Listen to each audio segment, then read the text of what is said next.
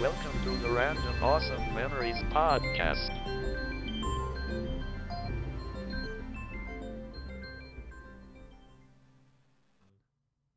Hey there, Isaac. How's it going? Sure is. How about you? I mean, I guess sure is too. Um, it's been a while since we last recorded our last podcast. Um, it has been uh roughly what two, two or three months, three months. Two or three months, yeah. But the people that are listening to this aren't going to know the difference because they're going to hear podcast one.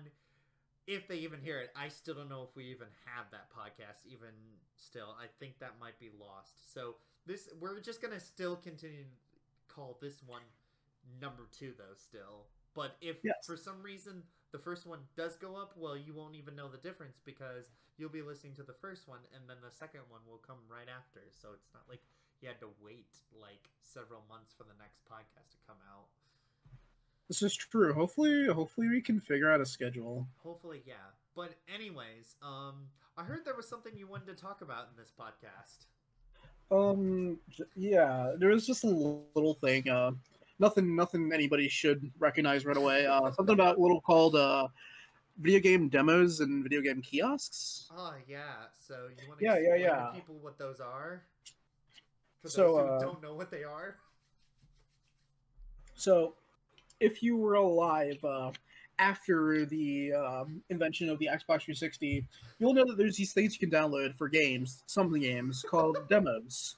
Well, back in the day, uh, they were released physically in some some uh, stores, or even were packed in with games. Oh. Uh, they're a really cool thing. Uh, kiosks, on the other hand, is something that you can still see today, not on a as a big scale as you used to, but basically kiosks are uh, demo stations where you can go into a store, play the console, play the games that are up and coming, and beg your mom and dad until their ears bleed about I want this game, I want this console. So they were a lot of fun.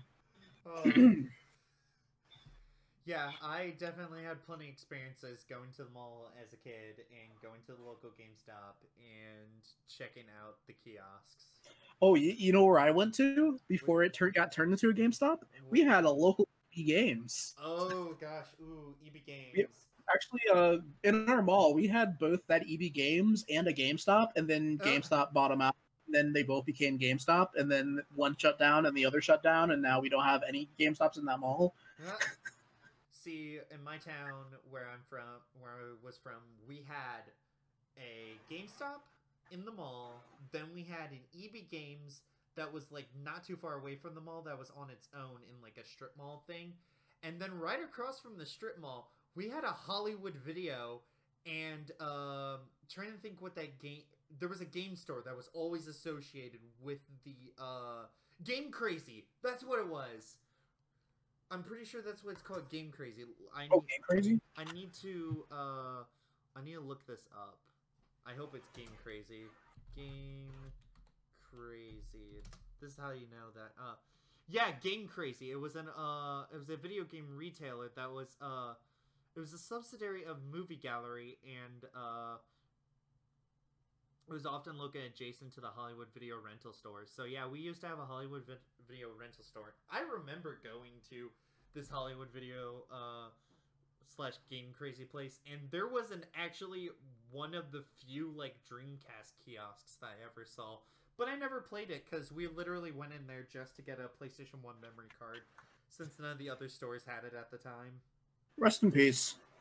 indeed Rest- That, that should be another thing we should cover. Uh, rest in peace Ha- res- store, storage, storage, uh, storage mediums. uh yes Yeah, that'd be a little cool, Yeah. cool trip for memory lane. But we're not going to talk about those. yeah we're not 'Cause gonna we're talking talk about demos. we're talking about demos we're talking about kiosks We're talking about those cool little things that occasionally uh, fast food and or franchise restaurants will give you to get you into their fucking doors. I'm looking Ah. at you.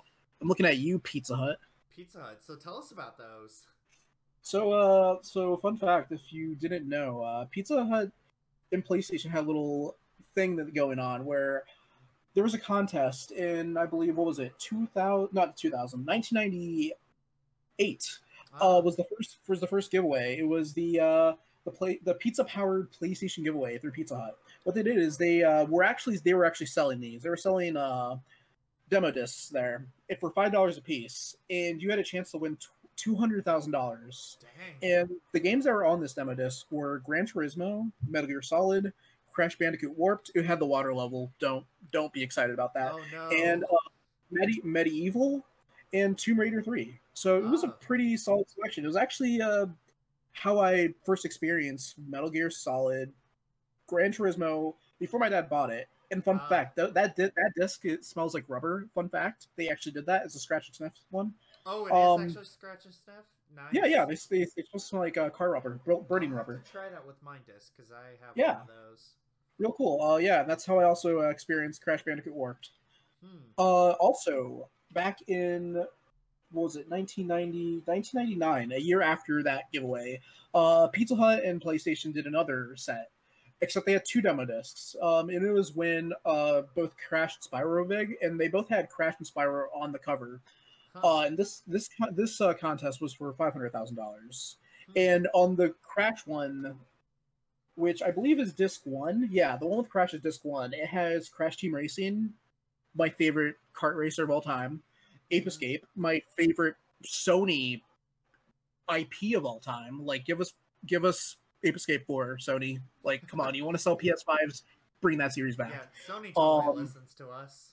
Yeah, uh, Final Fantasy VIII, uh, Cool Borders 4, and a little known game. It, I, it's a little series that really, really, really obscure. It's called Tony Hawk's Pro Skater. Dang, um, there's a demo for that Yeah, yeah, yeah. Um, I really wish uh, there was some sort of you know remake of that, that and and the sequel to that that are both fantastic games. And then on the Spyro one, uh, there was the next Tetris, I Tomb had Raider. that. I had that. Oh, really? Yeah, Nice. great. Great game. Yeah, next Tetris is pretty good game. Uh, I played at a friend's house. Ah, um Tomb Raider, uh The Last Revelation, Sledstorm, uh Spyro Ripto's Rage, and uh Gran Turismo 2. ah.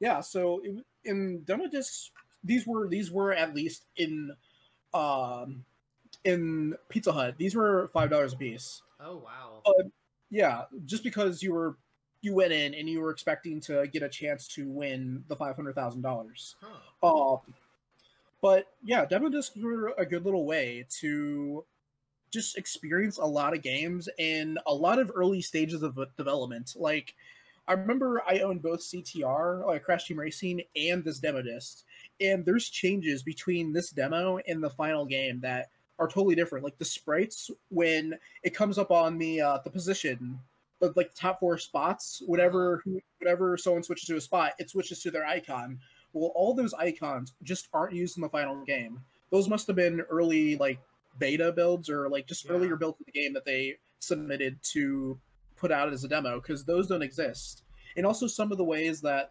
the the maps and some of the sounds like some of the music a lot of those have changed between that release and the final release of the game so that's why i like demos it's Huh. it's it's a good way to see how early builds of the game were looked like without actually like looking at the beta builds. Yeah, um, going on the PlayStation type of thing, um, when I was a little kid, I don't remember too much about it, but I know rem- distinctly, vividly remember seeing it on my dad's old, uh, like, bookshelf.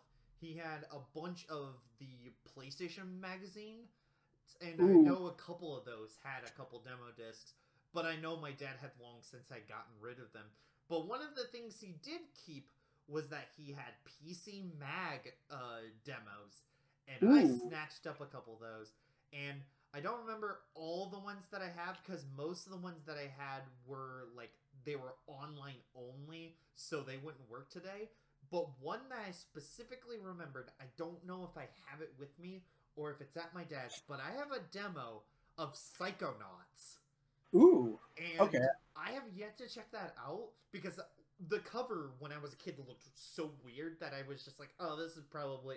I didn't even think it was like a game. I thought it was like one of the weird psychedelic like CDs that my dad had. So I never thought about it until I heard and learned about Psychonauts and how great of a game it is. I'm like, wow. Oh yeah, Psych- Psychonauts was fantastic. Yeah, I Uh, wish I would have played it. So I, I, I remember those. I think demos are kind of cool in a way too, where like even if you were a kid and you didn't play all the games on the demo, you probably saw the name, and it, even if you didn't play it, growing up and hearing people talk about the games that you remember only because those demo discs Yeah. they were all those demo discs, it's like a good way to gauge like, oh, that game I never played. Apparently, it's a classic. Maybe I should go back and check it out. Oh it's, yeah, it's a definitely. yeah. it's it's it's it's kind of like a weird little like way to like plant a plant a memory, like a false sense of nostalgia. It's like Uh-huh. I never played that game, but I saw it. Yeah. Yeah, Hmm. definitely. Yeah, magazines and like restaurants and all that had like a lot of demo discs. But one of the other things that's kind of demo related that I had growing up as a kid was I actually my first ever PC game was actually a demo in the form of shareware, which if you don't know what shareware is, basically it was where uh, games that were basically for free that were uh, basically meant for you to share with other people. And then if you really liked the game sometimes you could it was just like a part of a game. So if you paid money to the developers or the publishers they would give you the full game. Or sometimes you would just send them money and be like hey i really like your game. Here's money to fund it. And a thing it's just a thing that's died out but when i was growing up um my first ever pc game when i was like i don't know about like two or three years old was a compilation of these shareware titles called 300 Ga- Great Games for Windows. Now that sounds so generic, and it probably does because there's so many discs there were uh, basically under this title because there were the whole entire market was flooded with these things. And but my particular one, I can't find anywhere, so I've still got to archive it. But basically, it had a bunch of like different games for Windows 3.11, so or 3.1. So there was like a bunch of like card games, a lot of like I don't know Tetris games. This is basically just basic things that basically showed you how to use your mouse. It's pretty simple stuff, but I absolutely loved it, and I still have the disc today, and I probably should archive it to be honest. Oh yeah, definitely. But yeah, it's it's some cool stuff. It was my first ever PC game. My uncle was like, "Hey, you want to play a game?" And I'm like, "I don't know what video games." Well, uh, my, I probably knew what video games were because what this this was probably when I was three or four years old. I had experience with the Sega Genesis at this point with Street Fighter, so this was probably I had experience with video games, but I never had any experience with computer games at this point. So it was nice to excuse me, it was nice to have a uh, have a game or I guess a collection of games that was my own. So I guess my first ever game was a bunch of games. Yeah. Hell yeah. That's that's actually kind of cool. Um that's another thing I love about demos is just like you have a demo disc and you're a kid with no like if that's the first thing you ever had, which that's kind of what I had. Like the first games I ever had were Tekken 3, Crash Team Racing, and these PlayStation demo discs or these Pizza demo discs. It was a good way to have a collection of games without having a bunch of discs. Yeah, and it was like really nice because uh for especially for like people who just couldn't afford video games, like it's for instance like the demo disc from Pizza or in my case, the shareware disc that I had, it gave people like the opportunity to play like a demo, well basically, well it is a demo, but basically they could play games. And I know for like I know some people who had like these demo discs and these compilation like shareware uh, game discs that they would just play them over and over and over again and they would it would be nonstop fun for them because that's all they knew was just this demo and they're like oh this is the game so it was just Yeah. like, yeah made it really nice Yeah. Like whether they're free or they're a few dollars, like demo discs were a pretty good pretty good bang for your buck. and now, Like you don't like some games you don't necessarily need like the full game. Like yeah, I love I love Crash Team Racing to death, but like just having the demo disc and having the what one the one track on there, like That could entertain you. hours. yeah, entertain you for anywhere from 20 minutes to an hour. Like, it's fun. I'm convinced that I have more hours in the Pizza Hut demo disc than I do any game still to this day. that's that's a that's a big take right there.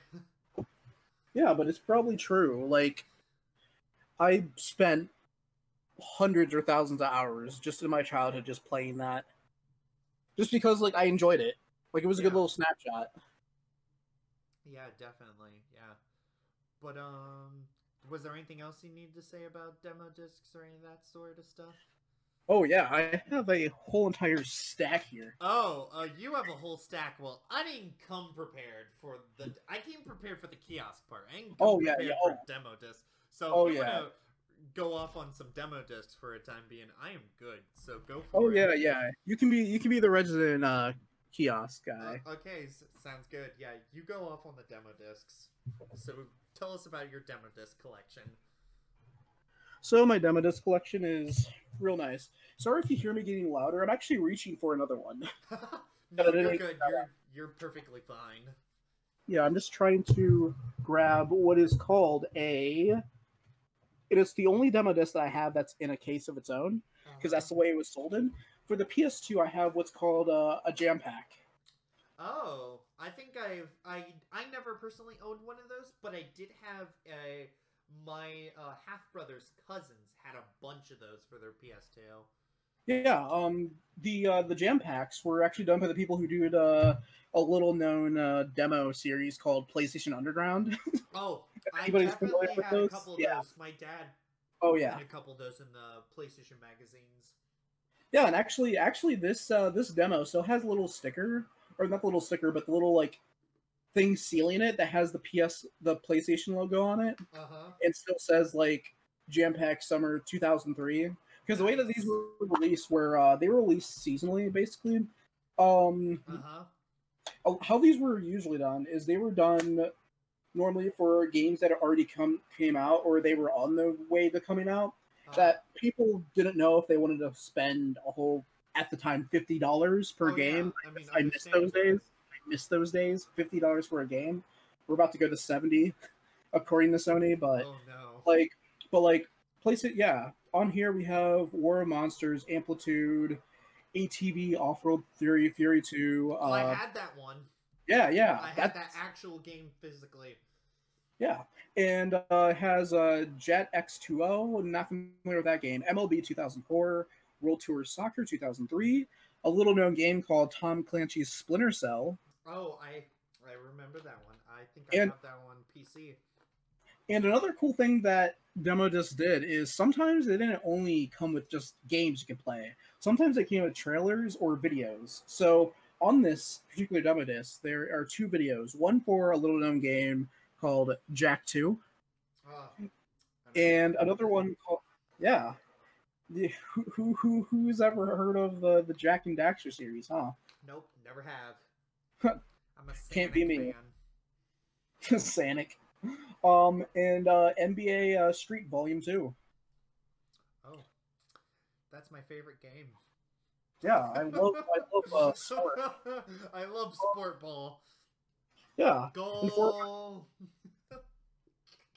And for my PS2, uh, P- the PS2 era was like a weird era because it was the point where there wasn't like six or seven demos on a on a disc anymore. It started getting on to like one or two because originally, like the PS1, it it the games came out on a CD, like it was a CD formatted medium, yeah. and it was on the cusp of and PS2 was on the cusp of going from CD from the very early library to going to DVD in the later Yeah. end. Um, which those are usually signified by blue discs, the CDs, where, Yeah. the, where the yeah.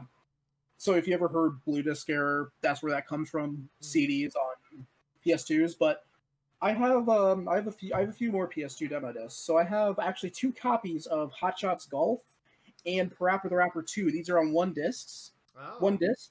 Yeah, Parappa the Rapper 2. I have uh, two copies of a game called Kinetica.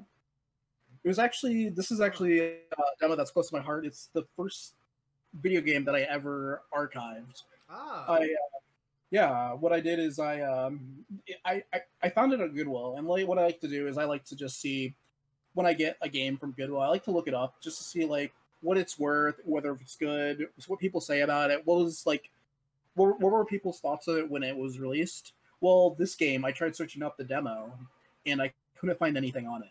oh. So I was going through a rabbit hole trying to find any information I could on this game, and I couldn't find anything until I found one forum from 2003 or 4. I think it was 2004 because it was a year after this game came out. Oh, let me look at the date real quick. Yeah, no, 2002. Oh, Uh, wow. talk, yeah, it was uh talking about um talking about this demo disc and how it was released was really weird. So you had to go on Sony's website and there was like this matching game that you had to do. And after you completed this matching game, they would bring up a screen saying, "Oh, do you want to have this demo? Like, do you want to order this demo to have it sent to your house? You'd probably have to pay for shipping, of course. Yeah. But the only way to get this demo was to do this game on Sony's website and basically uh basically ask for them to send it to you. So it was a weird game because I wasn't able to find any info on it. So all the information that's on the internet currently and all the archive stuff that's of recent is information that I did. oh, wow. Nice. So I would did everything from going on Reddit to r slash lost media, r slash video games, r r slash anything that I could do to find a lead on this.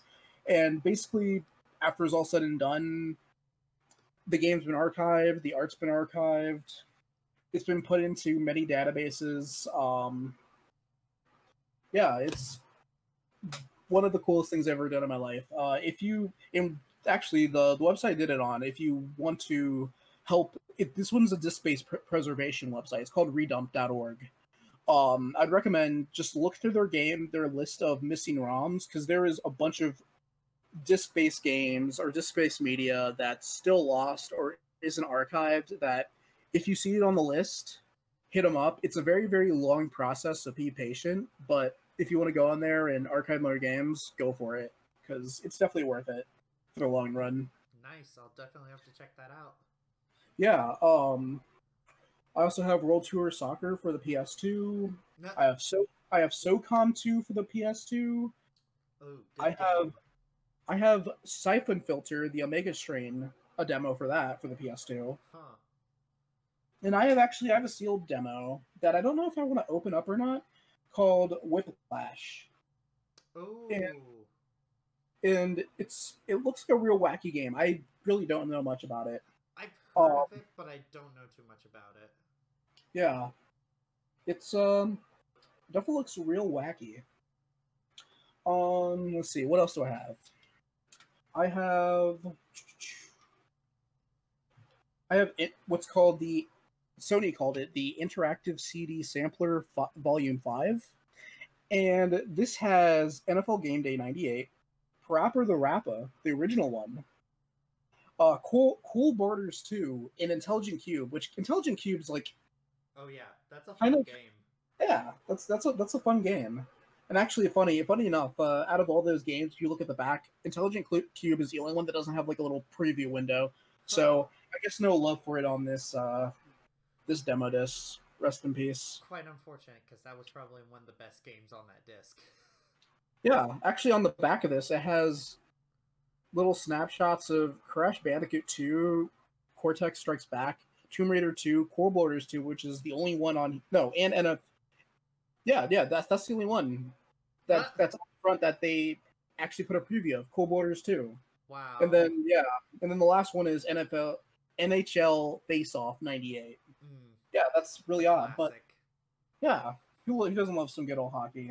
Indeed. Um, let's see. Oh, and I guess I did.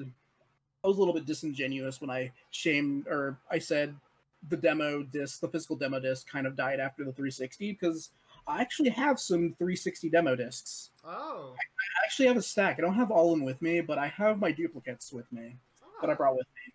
So the 360, uh, I think Xbox had a magazine, and they would pack in these cool little demo discs that came in these really, really thin cases. Mhm. They're really cool. I have, uh, and they actually numbered them too. So I have numbers 75, 90, and 72. Huh.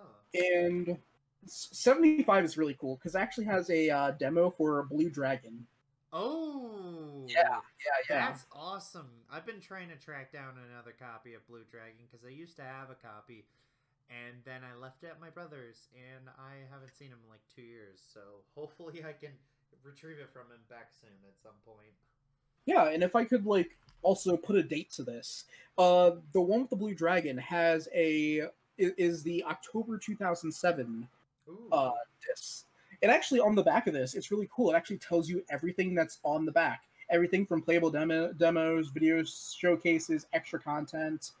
Um, it's really cool. So on the back, it says the playable demos are Blue Dragon, Overlord, a game called Juiced 2, Project Sylpheed, Missile Command, and Carcassonne. And it has a little video showcase. I assume they're like trailers for Call of Duty 4, so Modern Warfare, Bioshock, that was a classic, and Yeah. Juice 2, which I have nothing no. oh, I no- know. Juice Two is a racing game. I had. Oh, I had. oh yeah, I one have a little the- picture of it. Yep. I had Mhm. one of the games. Uh, I want to say on PS. I think it was on PS2 or game. No, it was on Xbox. I had the first game on original Xbox. I'm pretty sure. Oh dang. Yeah. Oh, also, um, what's really cool that I didn't know is there's actually like little exclusive art that you can see on this demo disc. Huh. It has, it says on the extra content part of it, it says art, extra content, and then it says art, Beowulf, and then art, End War. So I'm guessing it's like art either either of things that are in those games or art that's from other games. So it's a cool little snapshot. Um. Oh, and there's also a backwards compatibility update. Hmm. That's Oh, wild. it was probably a backwards because back then, uh, they own. It was kind of like how they do uh, backwards compatibility today on the X.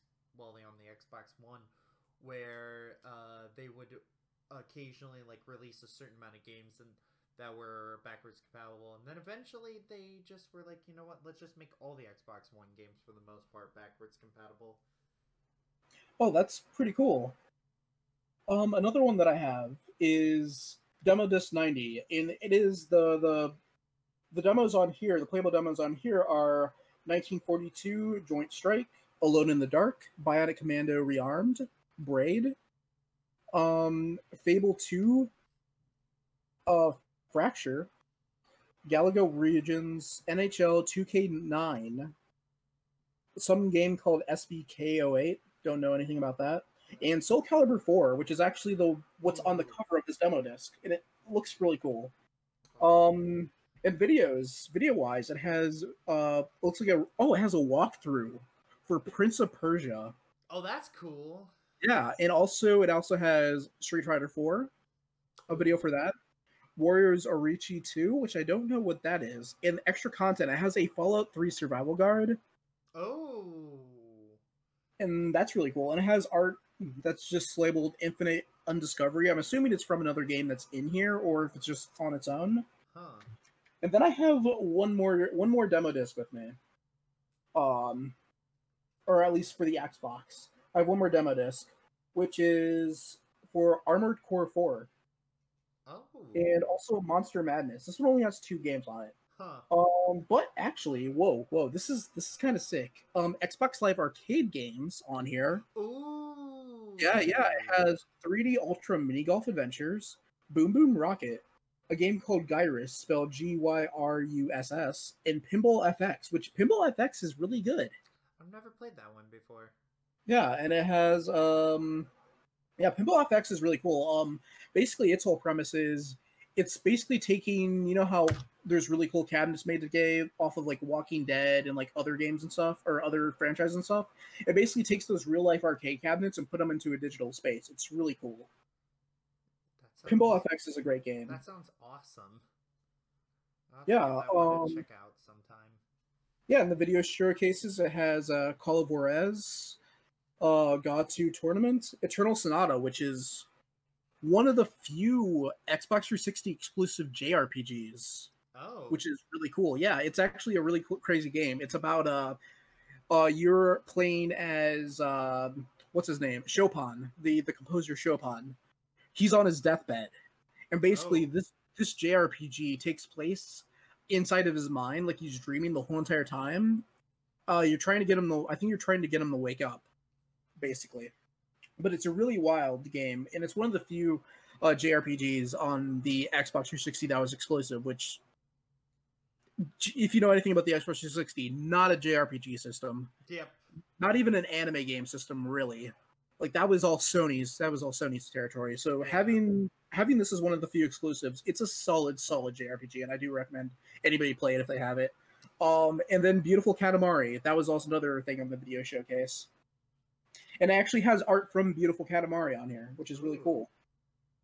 Um, yeah, and I actually have I have a few more demos before we can move on to the whoa before we can move on to the kiosk part of this Yeah. uh, section because I, I know you're you're just waiting to start talking about those. I, I can tell. I, I've been rambling. no, you're Oh. good. Um, so so I have a few more demos. So one of the demos that I have is it came with Parasite Eve for the original uh PlayStation. Parasite Eve is a cool little like horror based RPG. It's really cool. Um, it's made by SquareSoft, but Yep. in the in the, in the demo disc that came with it, it's called SquareSoft 1998 Collector CD Volume One. I don't know if there's a Volume Two. This might be the only volume because every single time I try to do research on this, I can't find anything more. But it has a playable demo of Xenogears, which is a wonderful, wonderful RPG. I do recommend that you guys play through that. The, the whole Xeno series, Xeno, Xenogears, Xenosaga, Xeno, Saga, Xeno Xenoblade, that that series is real good. Do recommend. But it also has videos. Actually, well, it says movie in quotation marks for oh, oh, for Bushido Blade 2. oh! I've played, I Um, played the first one. Never played the second one. Yeah, Bushido Blade is a real good, real good game, real good series. Good uh, series. Brave, back. Yeah, another movie for Brave Fencer Mursam Musashi Musashi. Oh, Musashi. Yes, I know that Yeah, yeah. one. Yeah, yeah, yeah, yeah, Musashi, and also a movie for another entry in a little known JRPG series. It's not real important. Something called a Final Fantasy VIII. I don't know. Oh, I don't Um, know about that one. yeah, I don't know Definitely not my favorite J- uh, RPG of all time, besides Yeah, Chrono Trigger. Yeah, real obscure, huh? yeah, real obscure. Yeah, but this this came with uh, Parasite Eve for the PS One. Um, and yeah, it was just some of these some of these you had to buy. Some of these just came in magazines. Sometimes they were just given to you for free, but some were even just packed in with games. They're like, hey, who who, who wants more? Like, who doesn't want more with their game? Like, you get a game, you get a demo for something else. hmm Like, I think this was the the most fun way to get to sell your product Yeah. were were demos.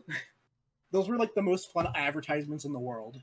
Yeah, because it was like a playable ad Yeah, at home. yeah. The, I know. I know the. Uh, I know iOS and Android are trying to like try really hard with those like playable ads, like today, but they suck. and They they're just and they're worse versions of already bad games for the most part. So, like, I guess you can kind of relive that, but you're gonna lose a lot of like what really, what really made physical video game demos special back in the day. Yeah. Definitely. Shall we move on to the kiosks? We should because those are all the demos I have with me. If I had the rest of my 360 demos, this could easily go to midnight. Oh, for for our other viewers watching, it's currently 11:15, so that's 45 minutes of me talking about 360 demos that nobody's gonna ask for. Oh. At that point, I would just been like, you know what? We're gonna add that as an addendum. At that Yeah, point, yeah. if it would have been. But anyway, so yeah, Yeah. I guess a great segue. This isn't a great segue to kiosks, but let's say, hey, um, Can I were- ask you a question? What are you gonna ask me about? oh, I, I did a pun for kiosk. Can, can I uh, ask you a? Never mind. God, gosh darn it! Oh gosh.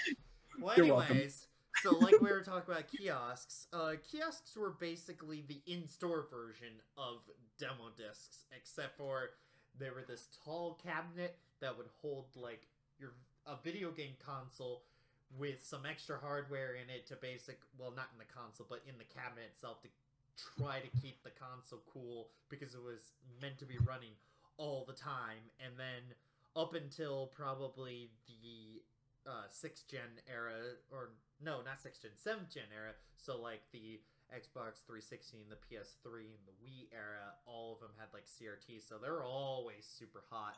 But Yeah, they, yeah, they were Yeah. they were essentially the things that you saw in store that you wish you'd saw when you came home. yes, Let's be honest, everybody wanted their setup to be that. yeah, And people lucky enough to get those things before they are thrown out, they're they're living my dream and I'm jealous and I'm spiteful. See, if I were to I'm have, glad they're saved. see, if I were to have a kiosk of any console that I remember using, I think I specifically would probably go for the Wii one. And here's my segue into my story. So I, growing up, I my father uh, and my mother were have been separated, basic and had been divorced since I was two years old. So one of the things that we had to, uh, one of the things in the agreement was that every, uh, like every week, at least once a week, my dad would get to see me, and so we'd hang out in my town for like three three hours, just like we'd get food, and then we'd like most of the things we just do is we just go hang around the mall. And one of our this particular mall that we went to had a GameStop, and before they had moved the GameStop, they had it uh, right next to an Auntie Anne's. And I know this really doesn't mean anything to the story, but I'm adding it anyways. But that was a really good Auntie Anne's. That's all I want to say. Annie But- Ann's great. What's Annie Anne's? is Annie Ann's is great, and I just associate with the Annie Ann's in this, and particularly this GameStop, because I would go get Annie Ann's, and then the GameStop would always smell like pretzels as well. So it's beautiful. So I'd walk into this GameStop, smells like What's pretzels, smells amazing, and I'd go in there, and there was this put in at this particular time. This had to been around. Mm, 2007, I want to say, roughly about 2007. I walk in, there's a Wii. There's a particular demo on this on this particular Wii. Ooh. It's Super Mario Galaxy. Okay. Super Mario Galaxy. Easily. Wasted. So this particular demo kiosk, I don't know why, had the full game. They didn't have a demo. They had the full Super Mario Galaxy game on it. Okay. So I okay. used to waste an hour, at least an hour and a half, every single week playing that game on that Wii. It got so bad, my dad bought the game for me, and I still have it. And I yet I still played on that kiosk. Honestly, why not? Like, here's the thing: kiosks were a made to be fun, and they are fun. Come Yeah. on. It- okay, okay. Play play a game on like a Wii, then play a game at a Wii kiosk. Tell me where do you want to be? What what what space do you want to be? I mean, I'll be real if with you you. say just the Wii, you're lying. I'll be real. I'm be real with you. Back then, the kiosk. Today, at home. Why? Because that kiosk was probably rarely ever wiped down and is probably disgusting. But but here, let me throw this at you. Kiosk at home.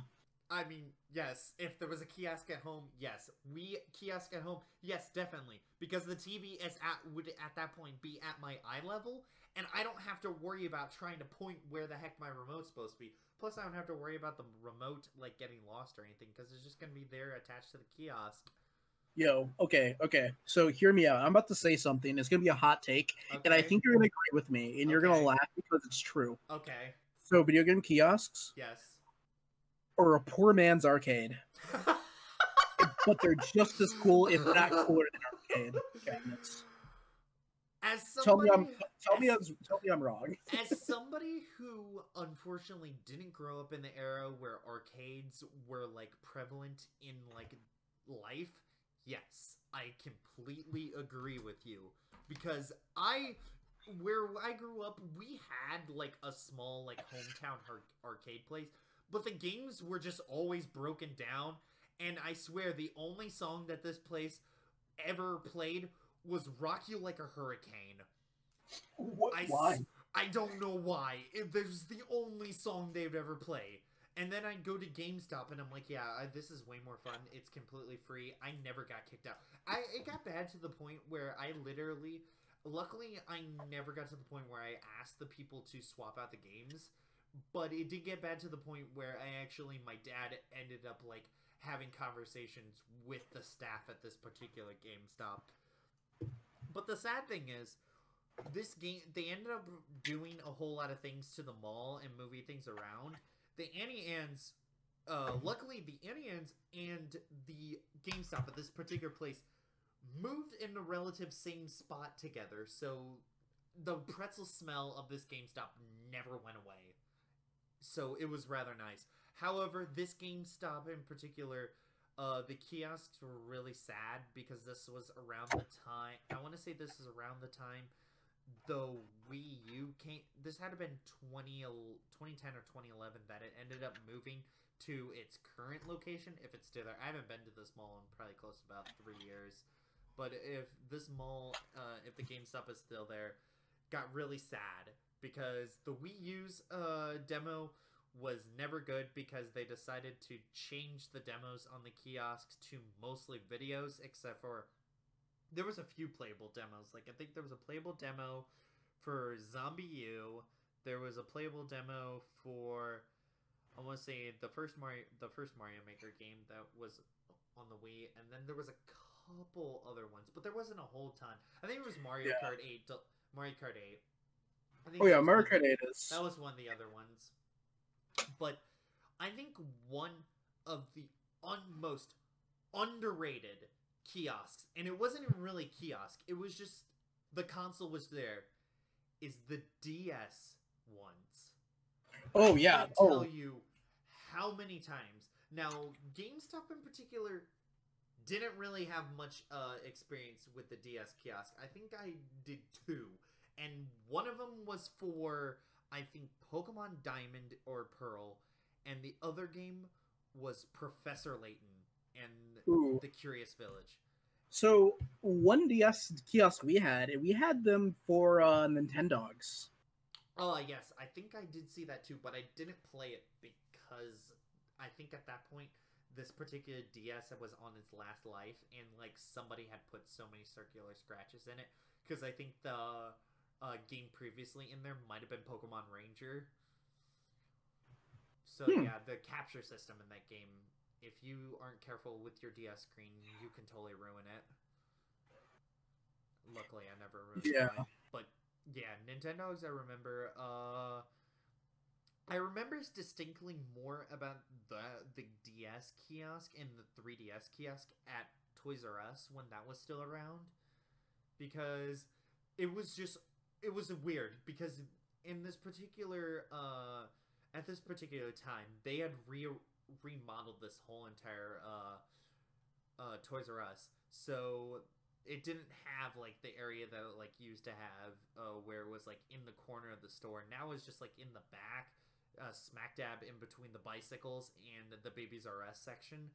And they just had this one particular 3DS that was just there right next to where the checkout uh, area was for the video games. And i odd oh and they also had one for d the actually this was back when it was still ds and i remember playing trying to play mario uh, party ds and i wish i got more time with it because i remember actually enjoying that one because this was around the time that i had picked up Mario Party 8 on the Wii, and I and I really liked that game.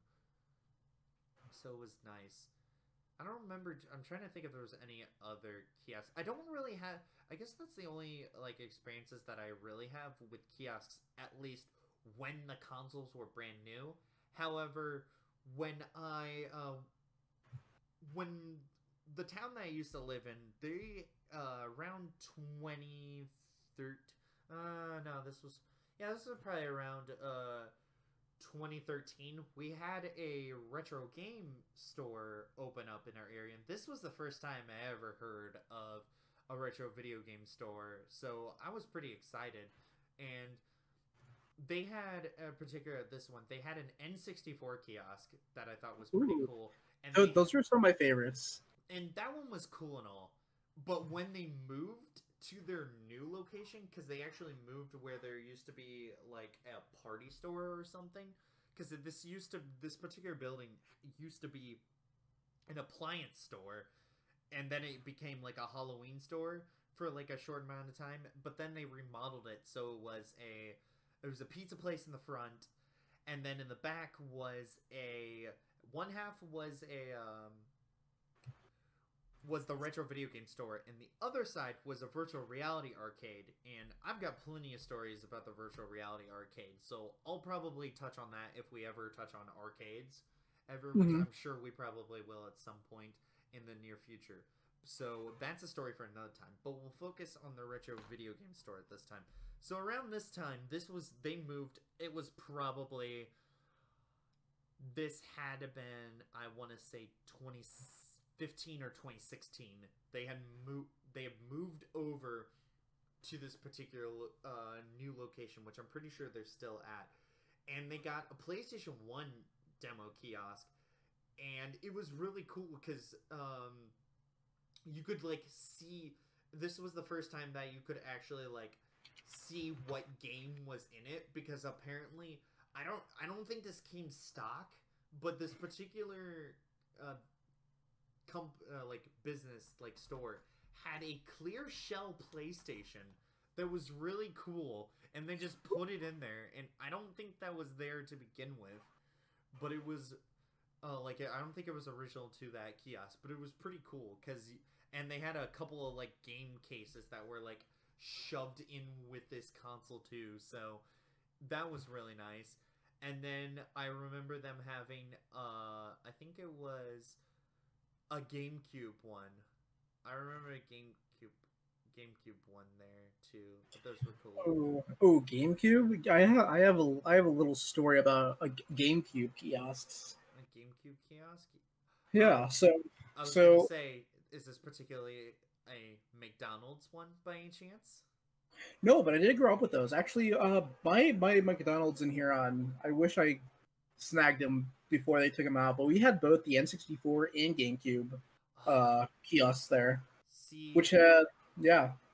my local area, we had uh we didn't have a McDonald's that had a kiosk until I was probably eight or nine years old, and by this time the Wii had already been out for like two or three years, and they just had they had one kiosk that had like three game like three uh games in this particular GameCube. But the funny thing about it was they would swap the games like every like couple of months. But the thing is that every single game that they had in the kiosk was a LAN game. So Oh. they had um Oh yeah, yeah. mhm. I think the one that I particularly remember playing is this specific Pac-Man racing game. That Ooh, was really what cool. was What was it like? Uh, pack. It was like Pac-Man card or Pack Racers or something like yeah, that. something like that. I don't remember what it was, but it was really cool, and I absolutely liked that. I'm pretty sure that was we had four-way multiplayer on that one, and then there was the Megatouch kiosks, which I don't know if you've ever seen those. They usually you see them now in like bars, and like you'd see them in some uh, Buffalo Wild Wings, but they were like this uh, table side uh, kiosk, and the ones at bars and everything uh, cost money. But this one in particular at the McDonald's, I don't know if it cost money or if it did. It was for like the premium games, which I never had any interest in. I basically picked the games that were like, hey, find the five differences between these two photos. And Yeah. I liked those ones. And then there was a couple where there were like art games. But yeah, but what was your story about GameCube kiosk? So GameCube kiosk. Um, so we my family went to a Best Buy. I think we're buying our we we bought our TV that my parents currently have. It was no no. It was before that. It was uh, my parents were there to buy something else. but they had a GameCube kiosk there, and I was I was there the whole entire time they were there, Mhm. which they were there for almost three hours just trying to figure out everything that they were gonna buy. Uh, So I was just standing there, and I was playing a little little known game. Uh, I don't I don't think uh, anybody knows about it right now. Not really big at all. Called Mario Sunshine oh. um, for the GameCube. And I sat there and I played it for three hours. I loved the game. I, I loved it a lot. But if you know anything about me now as a person and how I feel about Mario Sunshine, it is my least favorite Mario game. Just uh, because just because like I played that back when Sunshine was Sunshine was either before it came out or just like when when it came out. I was playing it at the kiosk, and I didn't really get to play it at home at all. My friends had it, but we never played it. We always played Melee when we were booting up the GameCube, but I never really touched it. So going on to play like Galaxy, like the two games that really around me were Mario 64 DS in the Galaxy games. So I played those a fuck ton. mhm. Um, and just personally, like me, and I know a lot of other people like agree. Sometime like j- going from Mario Galaxy to Mario Sunshine is night and day. Like Mario, it feels it feels like it makes it makes Sunshine feel like such a more unpolished game. Like you have things such as like you don't have the backwards long jump or not the backwards long jump. Um, you don't have the long jump in the game, which I guess yeah, that that that's supposed to be the substitution for it. But just the overall feel, like it's very slidey. Like you kind of play as if if you ever 100 percented Mario Galaxy, you could play as Luigi after getting 120 stars with Mario. And the way Luigi played is he was a very slippery, and he couldn't really stop immediately. He always slid around. That's how I felt like with Mario in every single level. It felt like an ice level, and I just didn't enjoy it. It felt really infuriating. Uh, now that the 3D All Stars collection, which I own, is out, I'm probably gonna give Sunshine another chance. Um, it's probably gonna be a better experience because it can't be as bad as like me just diving into it after playing Galaxy after a decade of more now playing the game. Hmm. But like it's it's it's at the bottom of my list of the 3D Mario's. never played Sunshine. Um, I can't recommend it yet. And if you if you played Galaxy, I really can't recommend it. if, if if you haven't played Galaxy, then go for it. That's the only thing I can say. yeah. And- If you if you haven't played Galaxy, you'll love it. If you have played Galaxy, you might have a hard time. I understandable, yeah.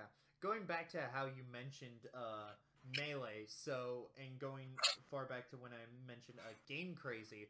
So Ooh. in this particular time, my dad and I were trying to look for a memory card for my PlayStation 1 because my mom was my mom was always very behind in buying us consoles. Like I got the PlayStation 1 I think in 2004 or 2005. So a few years into the PS2's, uh, Yeah, a few years. Um, by this point, I'm. I think we were almost coming up, or it was the year before we would hear any news about the PS3, and maybe we have just gotten information about the Xbox 360. And my mom buys us a PS1, and she buys me one of my favorite PlayStation 1 games of all time, Spider Man, for the PlayStation 1 ooh, and I'd have to play that game, and I could get, I could get through most of the game in like three hours, and then I get to the end, and where you have to uh, run away from Monster Monster-Ock, which is a combination of Carnage and Doc Ock. And as a kid, this particular creature kind of frightened me, so I would just shut off the console. Well, my mom, for some reason, thought it got really annoying that I would play this game over and over and over again. So she gave me some money and was like, "Hey, have your dad take you to some game store and get yourself a PlayStation 1 memory card so you can save your progress and stop having to replay this section over and over and over again." So I said, "Sure." So we went my dad and I we went to both the GameStop and the EB Games in our in our town, in my town, and no one had PlayStation One memory cards. So we went across to the street where uh, where there was the Hollywood Video and the Game Crazy store, and when we were looking for a memory card, not only did I see a Dreamcast kiosk, and this was the first time I ever knew anything other than the Genesis, because I only knew Sega as the Genesis and Sonic. That's all I knew, and I never bothered to ask anybody what ended up happening. I was just like, oh yeah, I know about the Genesis, and I know about Sonic, and then I know at some point Sonic got put on Nintendo and PlayStation 2 consoles. So I was just like, oh yeah, cool. And then my dad was like, yeah, the Dreamcast was a thing that came that was like a short-lived Sega console, and I was like, oh, this sounds cool.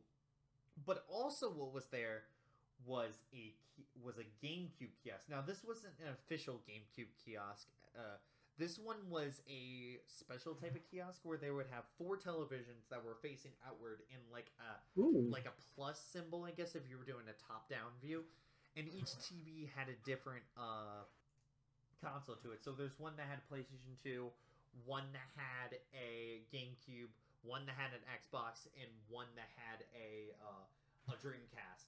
And in this particular one, that was facing uh, the section that had all like the Nintendo games, was because this kiosk was like basically smack dab in the middle was Super Smash Brothers Melee, and Oh, this, this yeah. was this was like a few years before uh, Super Smash Brothers Brawl came out on the on the Wii, and I knew nothing about this, and I'm just looking at this game and I'm like, this is so weird. You're like Mario and you're fighting Pikachu. Like, what is this? I never, pl- I didn't play it uh, at that time, but I was like, this is cool. And then my, I'm surprised I never asked my dad about it, cause, but I'm also not too surprised because my GameCube growing up was literally a console that I only played Tony Hawk's Underground one and two on, and Metroid Prime and Metroid Prime two. So literally, that's oh, and I played uh, Donkey Konga. That was all I ever played on my GameCube. So those were the only games I had, and so I was just like, oh, this is cool. And then when Brawl came out, I was like, wait a minute, I vaguely remember this game, but on GameCube.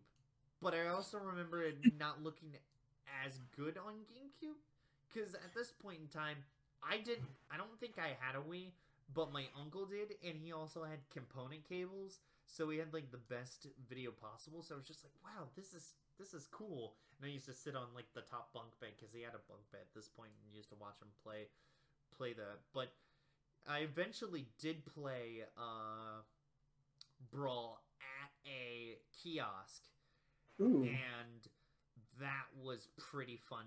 And then my dad was like, "Yeah, we'll just get this for you." And I Nice. basically used to think that Brawl was the best Smash game for the longest time until I pl- got Ultimate in the end of twenty. what did that game come out?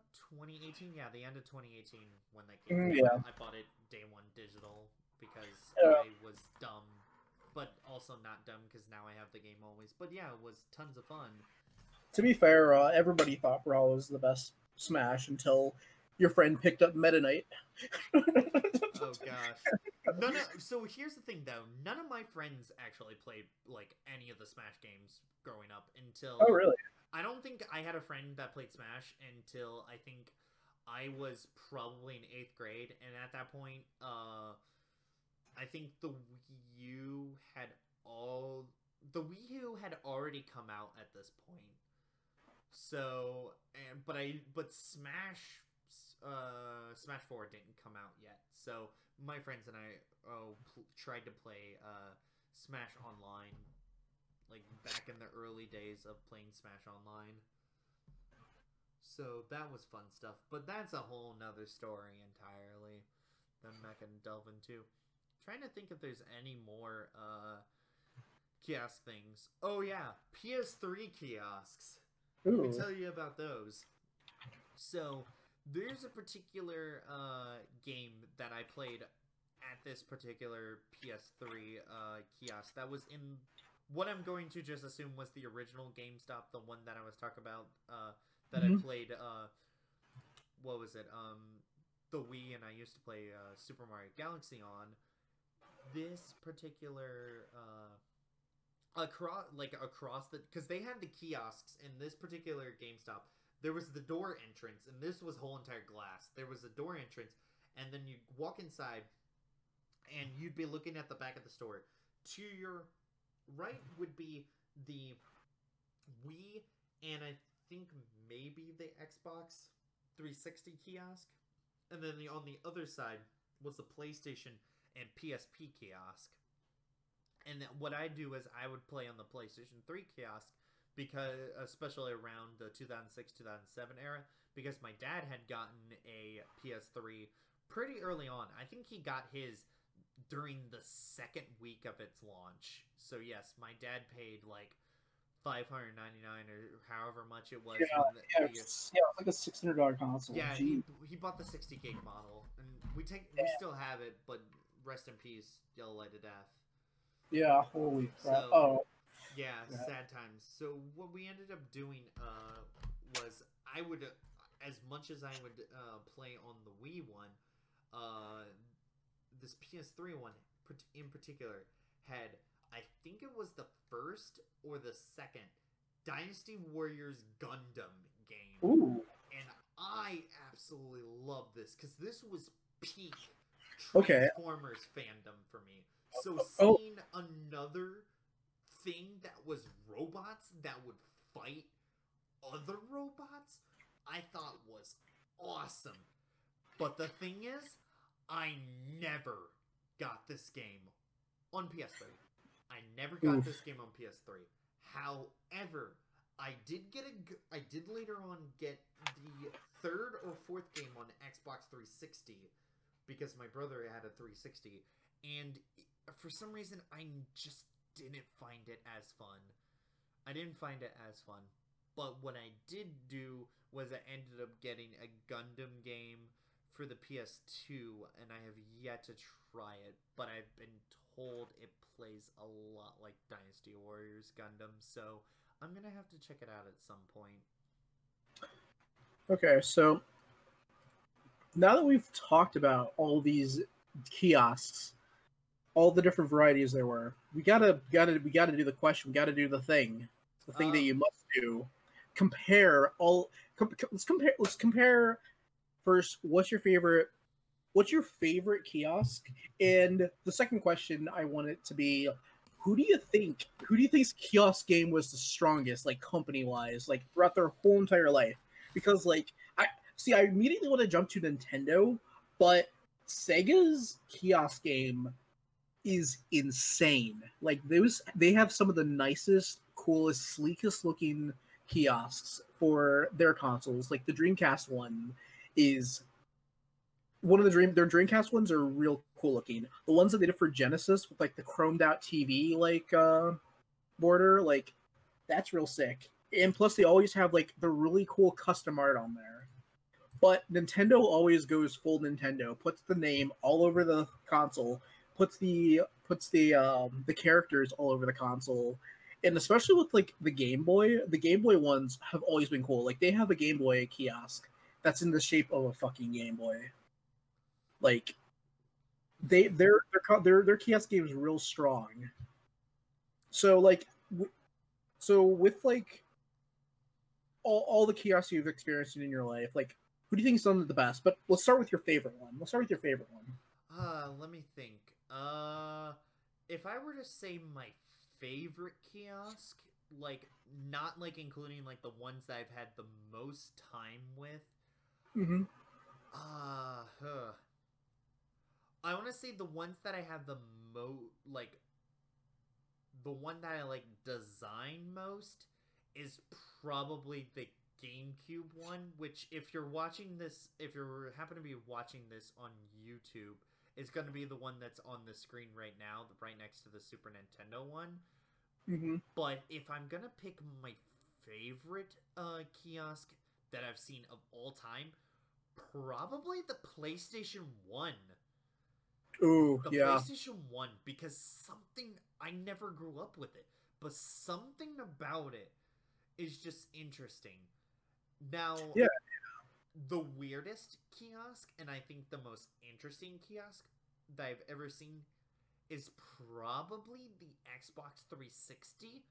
But I think the Xbox 360, the reason why was one thing for certain is that the Xbox 360 one, oddly enough, had this long plastic. Oddly enough, had this long plastic piece that would go in between the controller and the kiosk itself, and so it was like a really weird.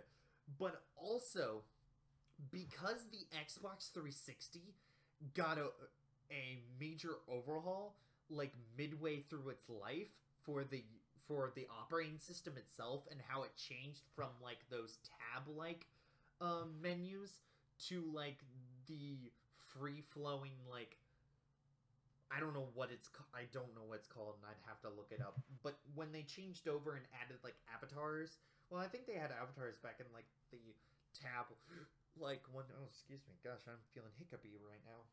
Oddly Oof. enough. Yeah. Not fun. But anyways, uh when they changed to their newer one, I knew a lot of kiosks that were still for some reason not up to date yet. So you would see the like this relic of the past of these like the tab like um design to it. And I remember seeing that at one point like and it would been like what console is this? Cuz and I was just like this is weird. And then I would look at it and I'm like, huh. So it was like, yeah, Xbox 360, oddly enough, despite the fact that I never really had any experience outside of like the couple of years that my brother had, and I'm very certain he still has it, um, it was pretty cool. That one and the the original Xbox. I the original Xbox one, I distinctly remember being very cool, but that was just oh. because I th- I to me I felt the Xbox, the original Xbox, was a pretty rare console because even though I didn't have a whole ton of friends growing up when I was a little kid, I mm-hmm. didn't know anyone else that had an Xbox. Everyone else I knew had a PS2 and a GameCube. I was Honestly- the only kid that had both the PS2, the GameCube, and the Xbox 360. I- I- I-. I can echo that honestly. Like I was the only one growing up with the original Xbox, and also like not to steal from you, but like yes, the the Xbox, the Xbox kiosks are tied for my favorite. Like Yeah. okay, the the original Xbox and Microsoft dropped the original Xbox. They went all out. They made the fucker green. They made it glow green. They put everything around it to like represent what the console like felt like. And It was Yeah. really always zany. They they did one where the like had tubes like like green yes, the tubes. yeah, Yes. the tube. They they had they had the one that uh the the console itself you could see it in a clear glowing green case, and it had just a glowing green X above it. Like Xbox went all out. Like like yes, there's some like there had there, there's of course there's ones that have core designs, but like Xbox, the original Xbox, they knew exactly what they were doing with it, and I love the aesthetic that they're putting off. Yes. Oh, the t- 10 out of 10, the original Xbox kiosks are fantastic. But yeah, I was the only kid growing up with with one. Like all my friends, like just like you, all PS2, all GameCube. Um, yeah. Yeah. Yeah, the original Xbox is definitely tied for tied for my favorite kiosk. I think I think my favorite my other favorite kiosk uh less less random awesome memory, more recent awesome memory is uh I really love the Switch the Switch ones. This the Switch ones are Nice. the Switch ones are there's this particular kiosk that has two giant sides of like it's shaped like a Switch, except Oh, the the left Joy-Con is raised a little bit. It yeah, it's it's a kiosk that makes it look like a Switch. Like huh. I I really love it. Like I, it's just a good reminder that like kiosks aren't dead yet.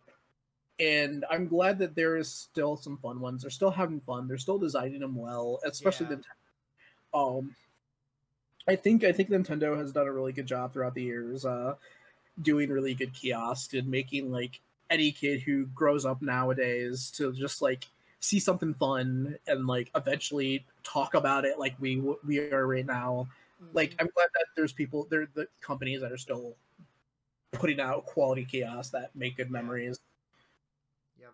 Also, I totally just remembered a repressed memory, and I'll explain to you why it was repressed.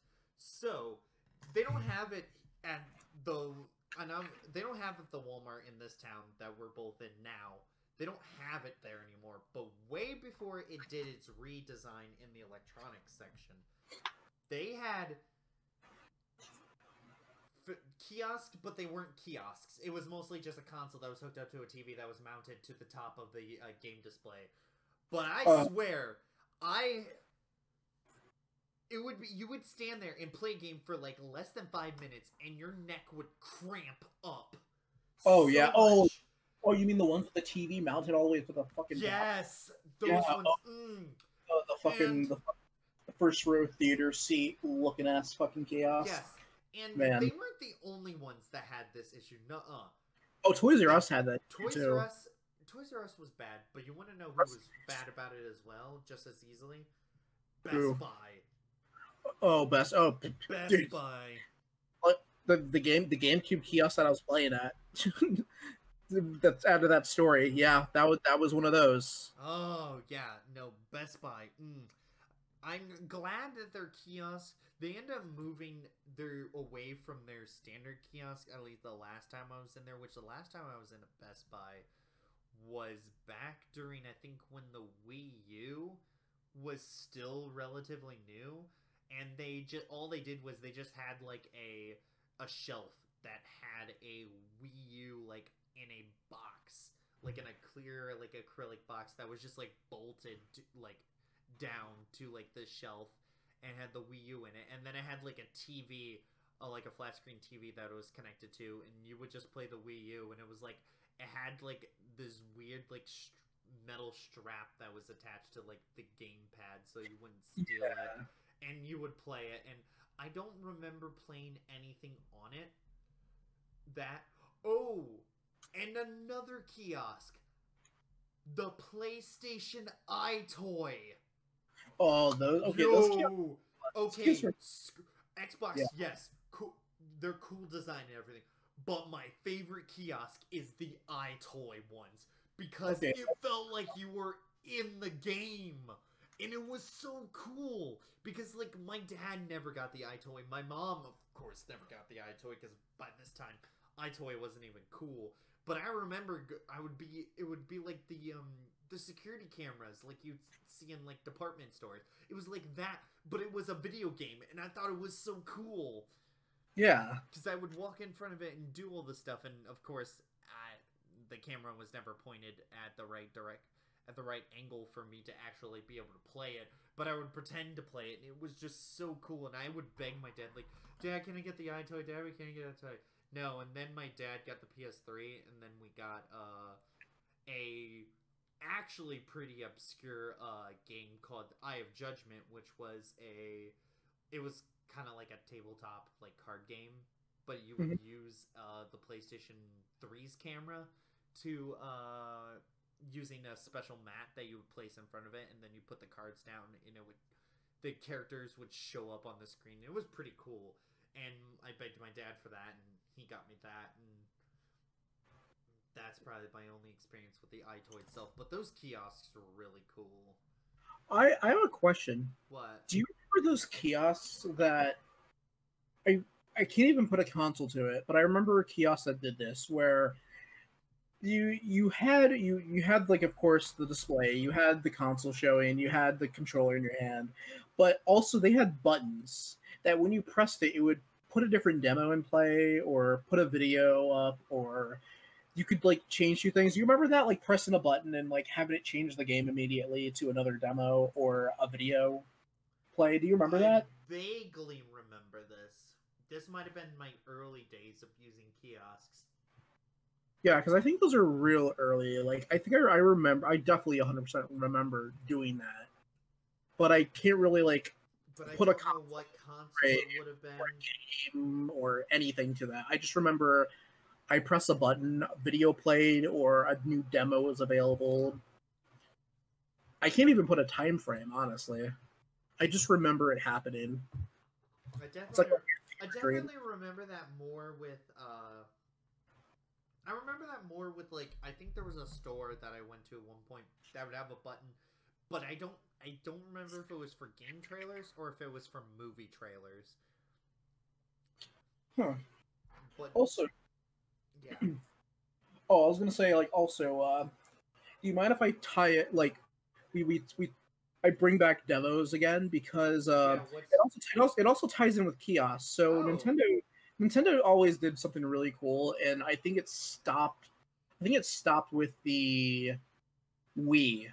oh, Um, I think it still happened with the 3DS up until its death.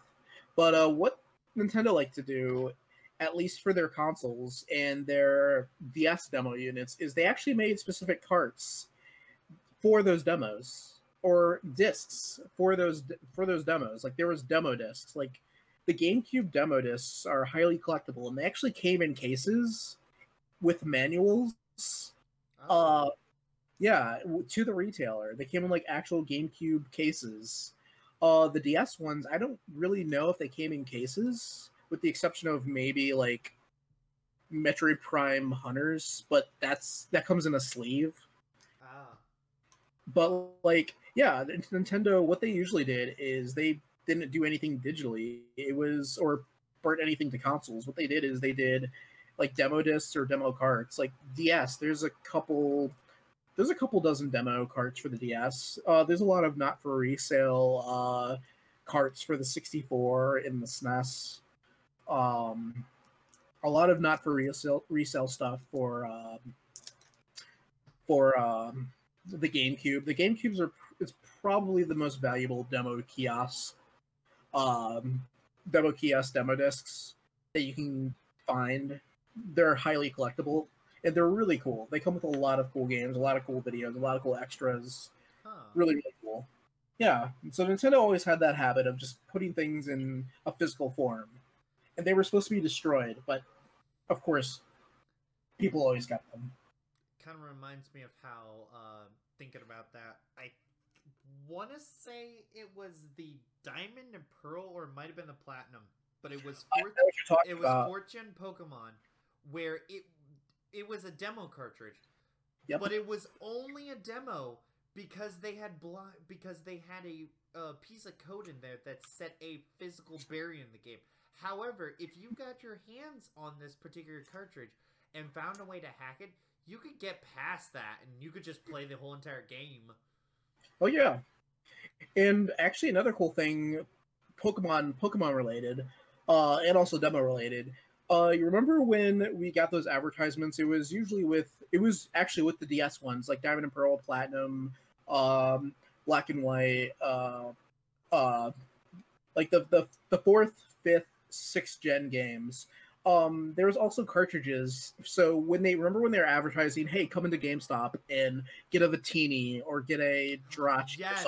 I Yeah, yeah. was a sucker for those, especially during fifth gen. Which, if anyone knows knows me, knows me well. Oh yeah, I absolutely adore fifth gen Pokemon because this was around the time where I was old enough to be like conscious, like, hey, uh, this is going on. Hey, Dad, take me to GameStop. I'll bring my bring my DS with you. I'm going to get the shiny Pokemon. Oh yeah. Well, fun fact: those those actual uh, those Pokemon they were actually on cartridges that were on self-contained cartridges that were that kind of used DS download in a way Yeah. to give you those things. And actually, those cartridges are also highly collectible. Maybe Oh, I- more I so. than- imagine so. Like that'd be cool to be like, hey, uh, I can get you a shiny uh, Victini, and be like, oh, cool. Actually, I had. I think they start. Actually, I started doing that way back during uh, second gen remakes during uh during the fourth gen era because I got um I didn't get the shiny um shiny uh Raikou Raikou what Oh, Raikou the dog, the electric yeah, dog. and I didn't get um the Entei, but I did get uh Suicune, and I absolutely loved Suicune, and I thought it was the coolest thing ever. And then I killed my brother's Suicune, and because we found out you could capture it in those games post post sec post post game because it was after you beat the game a second time, and uh my brother's like, "You gotta give me your shiny one," and I'm like, "Until you capture yours in your game, and then you can give me your uh, non-shiny one. They'll give you your shiny one back." And at this point, I was like, "Fine." I didn't even care at that point. and I don't Uh, know if I ever, if he ever traded me back or not, because I haven't picked up any of those and played any of those Pokemon games like all the way through since probably the 3DS came out. And that's a whole nother story as to why I don't care about the 3DS and a lot of its games. the the only 3DS game that I can really vouch for is I I think Shovel Knight has the best version on the 3DS, just because they put extra detail into the 3D layering layering of the environment and stuff. And I think it's a, I, I love Club. Yeah. I'm, I'm a Yacht Club fanboy. Yes. So- Yeah, make fun of me if you want. I love Yacht Club. Shovel Knight's great. Um, but yeah, I think that's the best utilization or one of the best like versions of that game. yeah. Um, yeah, but dude, so much, so many cool like memories with just like demo discs and like yeah. chaos and stuff. Yeah. Um was there anything else that you wanted to say? Anything else I can think of before we move on to our last section? Um, I think I'm, I think I've said everything I had to say. Um, yeah, Uh, Xbox kiosk kick ass. Yeah, Xbox kiosks do kick ass. Uh, so in this section, uh, that I'm going to dub, uh, um, basically this is the I don't know I actually have a name for this yet, but basically, uh, on Twitter earlier today, I and in some other places, I asked people, hey, what is your experiences with uh with kiosks and demos. So I'm gonna pull up Twitter now and see who's all responded. I think we only have one response. I'm gonna check to see if we have any other responses on Facebook. Um.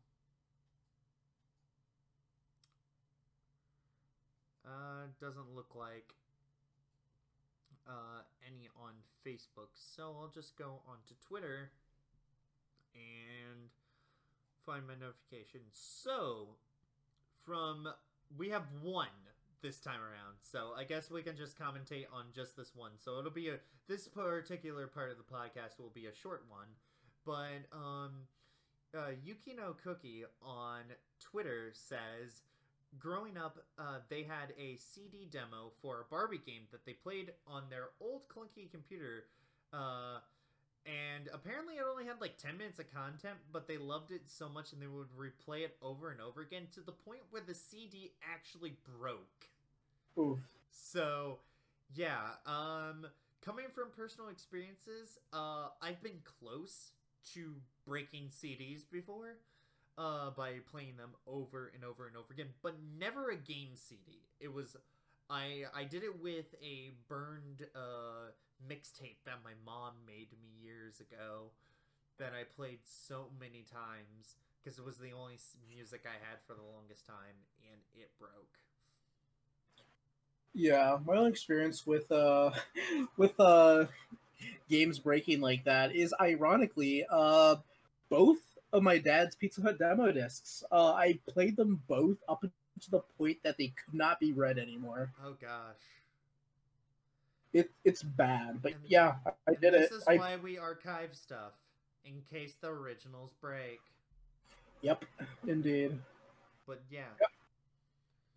Uh, well, I guess I kind of wish we had more to talk about, but it doesn't look like we have anyone that responded. So I guess that is a short uh, uh, viewer uh, response. So yeah, um, was there any any last minute things you want to want to say? Um, can't really think about anything else. Um, All right, I think I think I think I think we both said plenty. I think we've both both hit it on. So yeah, yeah, we yeah we both so, stated why um, they're important to us, what our experiences, really Mhm. cool ones. You know, Yeah. Well, we won't know uh, when the next podcast will be recorded or even upload. But until next time, the podcast is. You say something. Follow me at twitch.tv slash. Gunjack. Alrighty then. In that case, uh, we are ending it. Uh, thank you very much, everyone, for listening. Uh, we will um figure out uh social media stuff in the meantime. But in the meantime, follow uh follow myself, Liz Returnus at Returnus Tweets. And you can where where can people find you at, Isaac? Um, you can find me on Twitter at at St. Gunjack. Well, heard it here, So-. Yeah. Yeah, so uh in that case, uh farewell everyone and have a Yeah, you- beautiful time. Y'all have a good one. Peace.